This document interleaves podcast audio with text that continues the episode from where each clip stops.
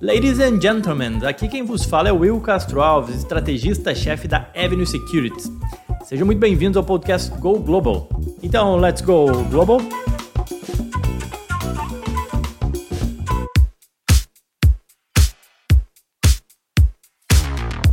Essa semana vamos falar sobre investir como grandes gestores, né? Aqueles que chegam no mercado eles costumam ter a impressão de que o segredo para ser bem sucedido é ter acesso a muitas informações. Né? Os grandes investidores têm acesso a muitas informações, diversas telas de computador, insider information, por aí vai. No entanto, a verdade é que assim, mesmo os nomes conhecidos do mercado, eles também têm seus momentos de dificuldade, né? Eles também erram, eles também têm incertezas, mas no fim do dia o que eles fazem é tomar decisões de compra e venda no mercado da mesma maneira que eu e você, essa é a verdade.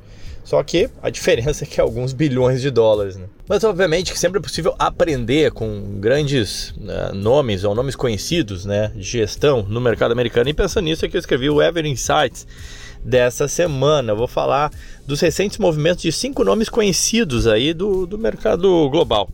No entanto, muito importante, antes de começar, eu vou falar várias coisas aqui, que é o seguinte. Primeiro, não caia na crença né, ingênua de que para se obter sucesso no mercado, basta você fazer um copiar e colar né, da, da carteira desses gestores renomados.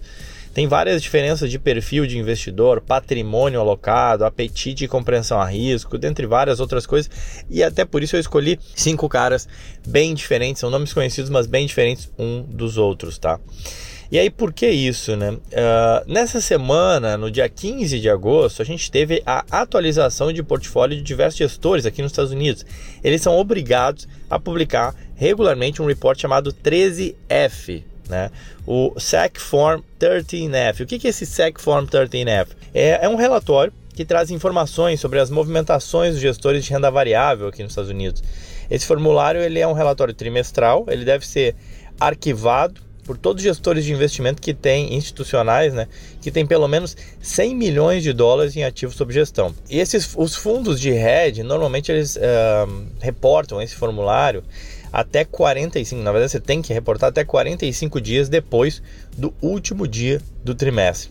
Essa foi uma regra que foi aprovada pelo Congresso americano lá em 1975 para dar transparência né, sobre a alocação de recursos dos investidores. E aí é importante frisar que, obviamente, essa publicação, né, que eu vou comentar aqui, ela se refere ao fechamento do dia 30 de junho, fechamento do trimestre, tá, gente? E o report ele ganhou certa popularidade porque ele é visto como uma indicação, né, de para onde considerado o smart money está indo, né? Aquele dinheiro de, dos investidores que já tem mais qualificação, conhecimento de mercado, né? É investidores profissionais. Mas nem tudo são flores, obviamente. Primeiro, antes de falar das movimentações, que eu acho super importante, cinco pontos aí importantes para você saber sobre esse report, tá? Que não existe uma estratégia infalível né, no mercado, então tem esses cinco pontos. Primeiro, o report ele é divulgado até 45 dias depois do fechamento do trimestre, e aí, obviamente, que depois de 45 dias as, as posições dos próprios gestores já podem ter movimentado bastante. Outro, outro ponto relevante, né, para quem pensa em copiar as posições dos gestores, em 45 dias os preços movimentam muito, né, gente?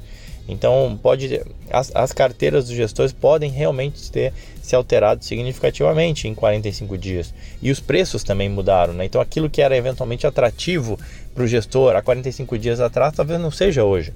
Outro ponto, terceiro ponto, o report ele não inclui ações internacionais detidas pelas gestoras fora dos Estados Unidos. Então, se a gestora compra uma ação na bolsa do Japão, por exemplo, não vai estar tá reportado nesse, não vai estar tá registrado nesse report. O report ele também não apresenta posições vendidas, posições short das gestores, né? O que em muitos casos altera significativamente a fotografia do portfólio, né? Especialmente para aqueles que operam gestão uh, mais ativa entre comprados e vendidos, enfim.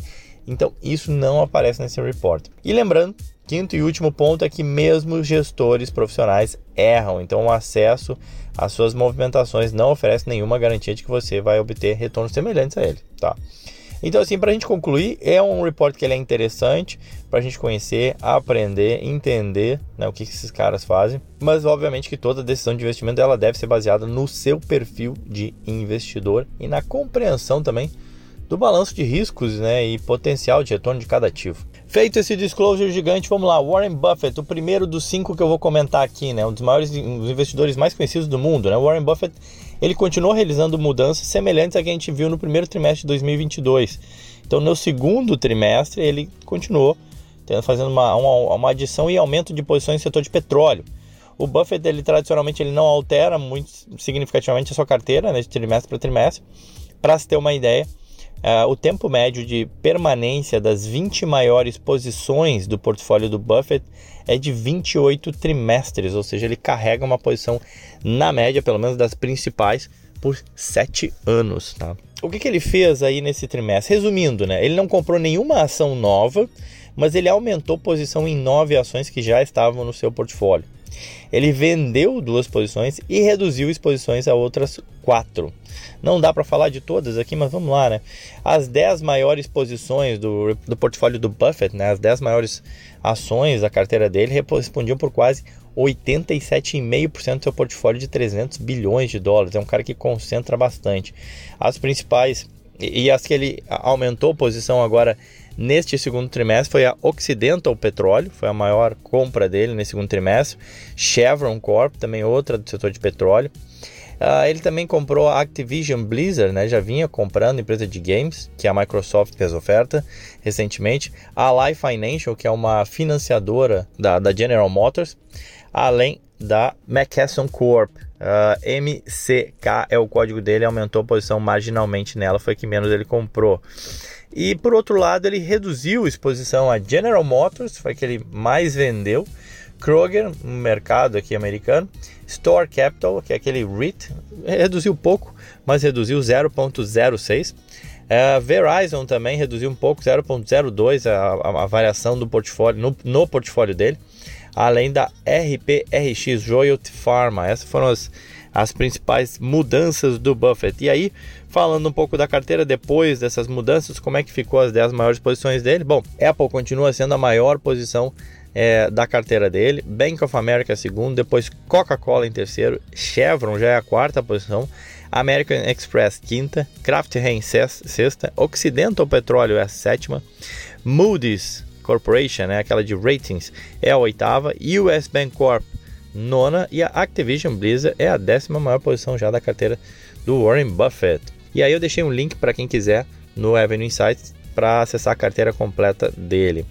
Além disso, outro ponto relevante é que a Berkshire Hathaway anunciou a aquisição de cerca de 5% em cinco tradings japonesas, cinco empresas japonesas. Essas participações elas não estão no 13F, assim como eu comentei, né? As ações, o, report 13F ele exclui ações internacionais. As empresas japonesas adicionadas ao portfólio do Buffett foram a Itosho Corp, Marubeni Corp, Mitsubishi Corp, Mitsui Co. e a Sumitomo. Buffett investindo em algumas empresas japonesas. Vamos lá para o próximo. Ray Dalio. O que, que o Ray Dalio fez esse trimestre? O fundador e o principal nome da Bridgewater Associates, ele é conhecido pelo seu approach mais macro, né? Sua visão de longo prazo, Ray Dalio, em termos de ciclos econômicos. E acaba que a carteira de investimento da gestora reflete isso com uma posição maior em, em ETFs setoriais, ETF, geografias, por exemplo. É muito mais diverso que a carteira do Buffett, por exemplo. Tá? E o Ray Dalio ele administra atualmente um, um portfólio de aproximadamente 24 bilhões de dólares. É, falando em termos gerais da carteira dele, ela é bem ampla, é uma carteira com bastante ativos, tá? As 10 maiores posições respondem por menos de 30%, então é uma carteira bem diversificada e a média de carrego das suas, das suas 20 maiores posições é de cerca de 12,9 trimestres, né? pouco mais de 3 anos na média o Ray Dalio carrega a posição. Ao todo, agora nesse segundo trimestre, ele comprou nada mais nada menos que 116 novas ações, não tem como falar de todas elas aqui, e aumentou a posição ainda em 612, tá? Vendeu 99 e reduziu posições em outras 256 tá? Suas principais mudanças, só falando aqui, né, que eu acho que é relevante. CVS ele comprou, foi a principal compra dele nesse segundo trimestre. Ele também comprou o ETF do, do S&P, né, o IVV, o iShares Core S&P 500, tá? Ele comprou também Mastercard, MA, o código dela, comprou as ações da Google, Alphabet, né? Além de ações do Facebook, Ray Dalio investindo em tecnologia Google e Facebook foram as ações que ele comprou. Entre as ações que ele vendeu, é, ou entre os ativos que ele vendeu, a gente tem o IIM, que é um ETF de Emerging Markets, as ações da Alibaba, da, ele também vendeu outro ETF de emergentes, VWO, o Vanguard Food Emerging Market. Uh, vendeu também ETF de ouro, GLD, e as ações da JD.com, ação chinesa de e-commerce. Então, o que chamou a atenção, obviamente, foi a redução da sua exposição a mercados emergentes, que era uma das maiores apostas no final do último trimestre, né, uma das maiores, principais posições, lembrando que é uma carteira bem diversificada, né, as principais posições aí tem cerca de 3% do portfólio. É, mas ele é, é uma das maiores posições era o ETF IEM, né, o iShares MSCI Emerging Markets. Ele reduziu exposição para desse cerca de 92% da posição ele cortou, né, ele reduziu bastante. Fora isso, ele também ter zerado a posição de Alibaba, chamou atenção. A Bridgewater também liquidou suas posições em outras quatro ações chinesas, incluindo a, a varejista aí, né, a JD.com e a empresa de caronas, a Didi. Então chamou atenção bastante aí essa redução a mercados emergentes, em especial China, feita pelo o Ray Dalio, né? O 3F ele não informa, não traz informações qualitativas, então assim não dá para ter saber por que, que ele está fazendo isso, tá? É, ainda assim ele manteve posições em empresas de tecnologia de, da região asiática, como é o caso da Tencent e da chinesa, inclusive Baidu, é, com mudanças mínimas nessas. Falando das maiores posições, cinco maiores posições. Procter Gamble, 4,1% do portfólio. Hoje é a principal posição do Ray Dalio. Em segundo, Johnson Johnson, com 3,3%. Em terceiro, o ETF IMG, iShare Core MSCI Emerging Markets ETF, com 3,2%. E o ETF SPY é a quarta posição dele, que replica a performance do S&P com 3% da carteira.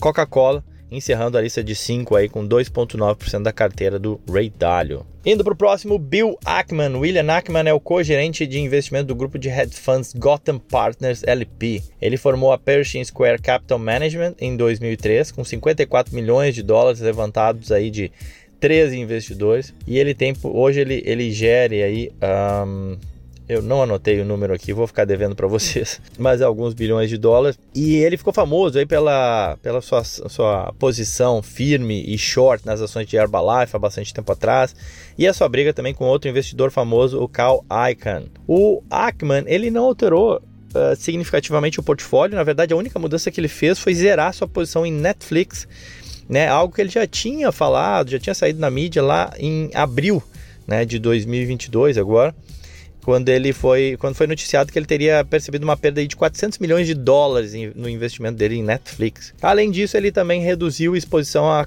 quatro das suas posições. Ele reduziu Domino's, Hilton, Restaurant Brand e Chipotle. Ele tem uma carteira bem concentrada, tá? Pessoal, são só sete ativos na carteira dele.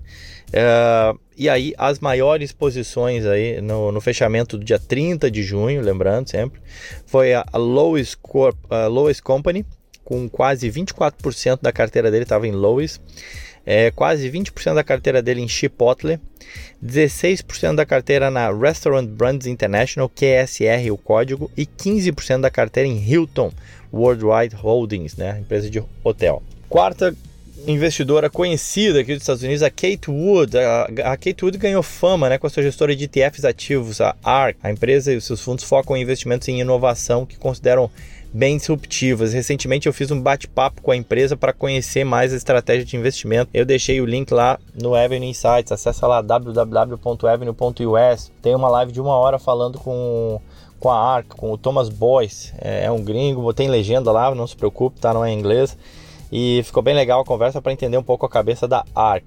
Falando da carteira, a ARC possui cerca de 17 bilhões de dólares sob gestão e no segundo trimestre de 2022 eles adicionaram aí nove novas ações e elevaram posições em outras 102. Venderam também 12 posições e reduziram posições em 233. Falando aqui das principais mudanças e lembrando, em termos de concentração, acho relevante esse comentar suas 10 maiores posições representam 46% da carteira, então também é relativamente bem diversificado. E eles tendem a carregar posições aí em média por 8.3 trimestres. Vamos lá, falando das cinco principais posições, Zoom Vídeo Comunicações foi a Communications, perdão, foi a principal compra nesse trimestre. Eles compraram também ações da Roku, uh, da C, da Chris, uh, CRISPR Therapeutics, o código é CRSP. Uh, eles também compraram posição na UiPath, P-A-T-H é o código, e na NVIDIA Corp. Por outro lado, eles venderam sua posição, ou grande parte de sua posição em Spotify, reduziram também na, CIA Limited, empresa eh, de games chinesas, reduziram exposição a Tesla, na SLGC e na CSTL também, tá? E aí falando das suas, falando das suas cinco maiores posições atualmente, eles têm Tesla é a maior posição da ARK com 6,5% de sua carteira, Zoom com 6,1%, Roku com 5,7%, Square com 4,7% e a Exact Science Corp com 4,4%. Quinto e último investidor o Michael Burry, fundador da Sion Capital, ele ganhou fama e notoriedade por ter sido um dos poucos gestores que previu a crise de 2008. Inclusive, ele ficou conhecido por. Ele foi um dos caras que é, é, é reportado lá no filme The Big Short, A Grande Aposta, né? Conta a história do Burry e de outros e como ele lucrou com a crise imobiliária americana. No filme ele é interpretado pelo Christian Bale, né? O, o Burry ele possui um estilo de gestão muito próprio, né? Ele compra bastante derivativo, é é muito concentrado, enfim, e, e muda muito né, a, a carteira dele. É, e uma prova disso foi as, as, movimentações que ele fez agora. Né? Ele basicamente vendeu todas as suas posições no segundo trimestre. É, ao todo foram 12 ativos que ele vendeu, ele comprou apenas uma ação. Não comprou toda a carteira dele dessa ação, né? mas obviamente ele, ele comprou só uma. É, falando das reduções, primeiro, né, ele, ele, tinha uh, puts de Apple, né, ou seja, opções de venda de Apple, apostou na queda de Apple, vendeu todo.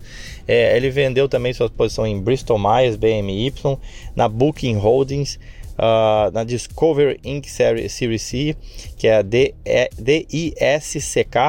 e também zerou sua posição em Google. É, que mais? A única que ele comprou foi a Geo Group Inc., GEO, tá? Foi a única ação que ele comprou.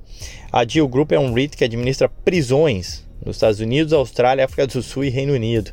E é uma small cap, né? Tem um valor de mercado aí de aproximadamente um bilhão de dólares a Deal Group.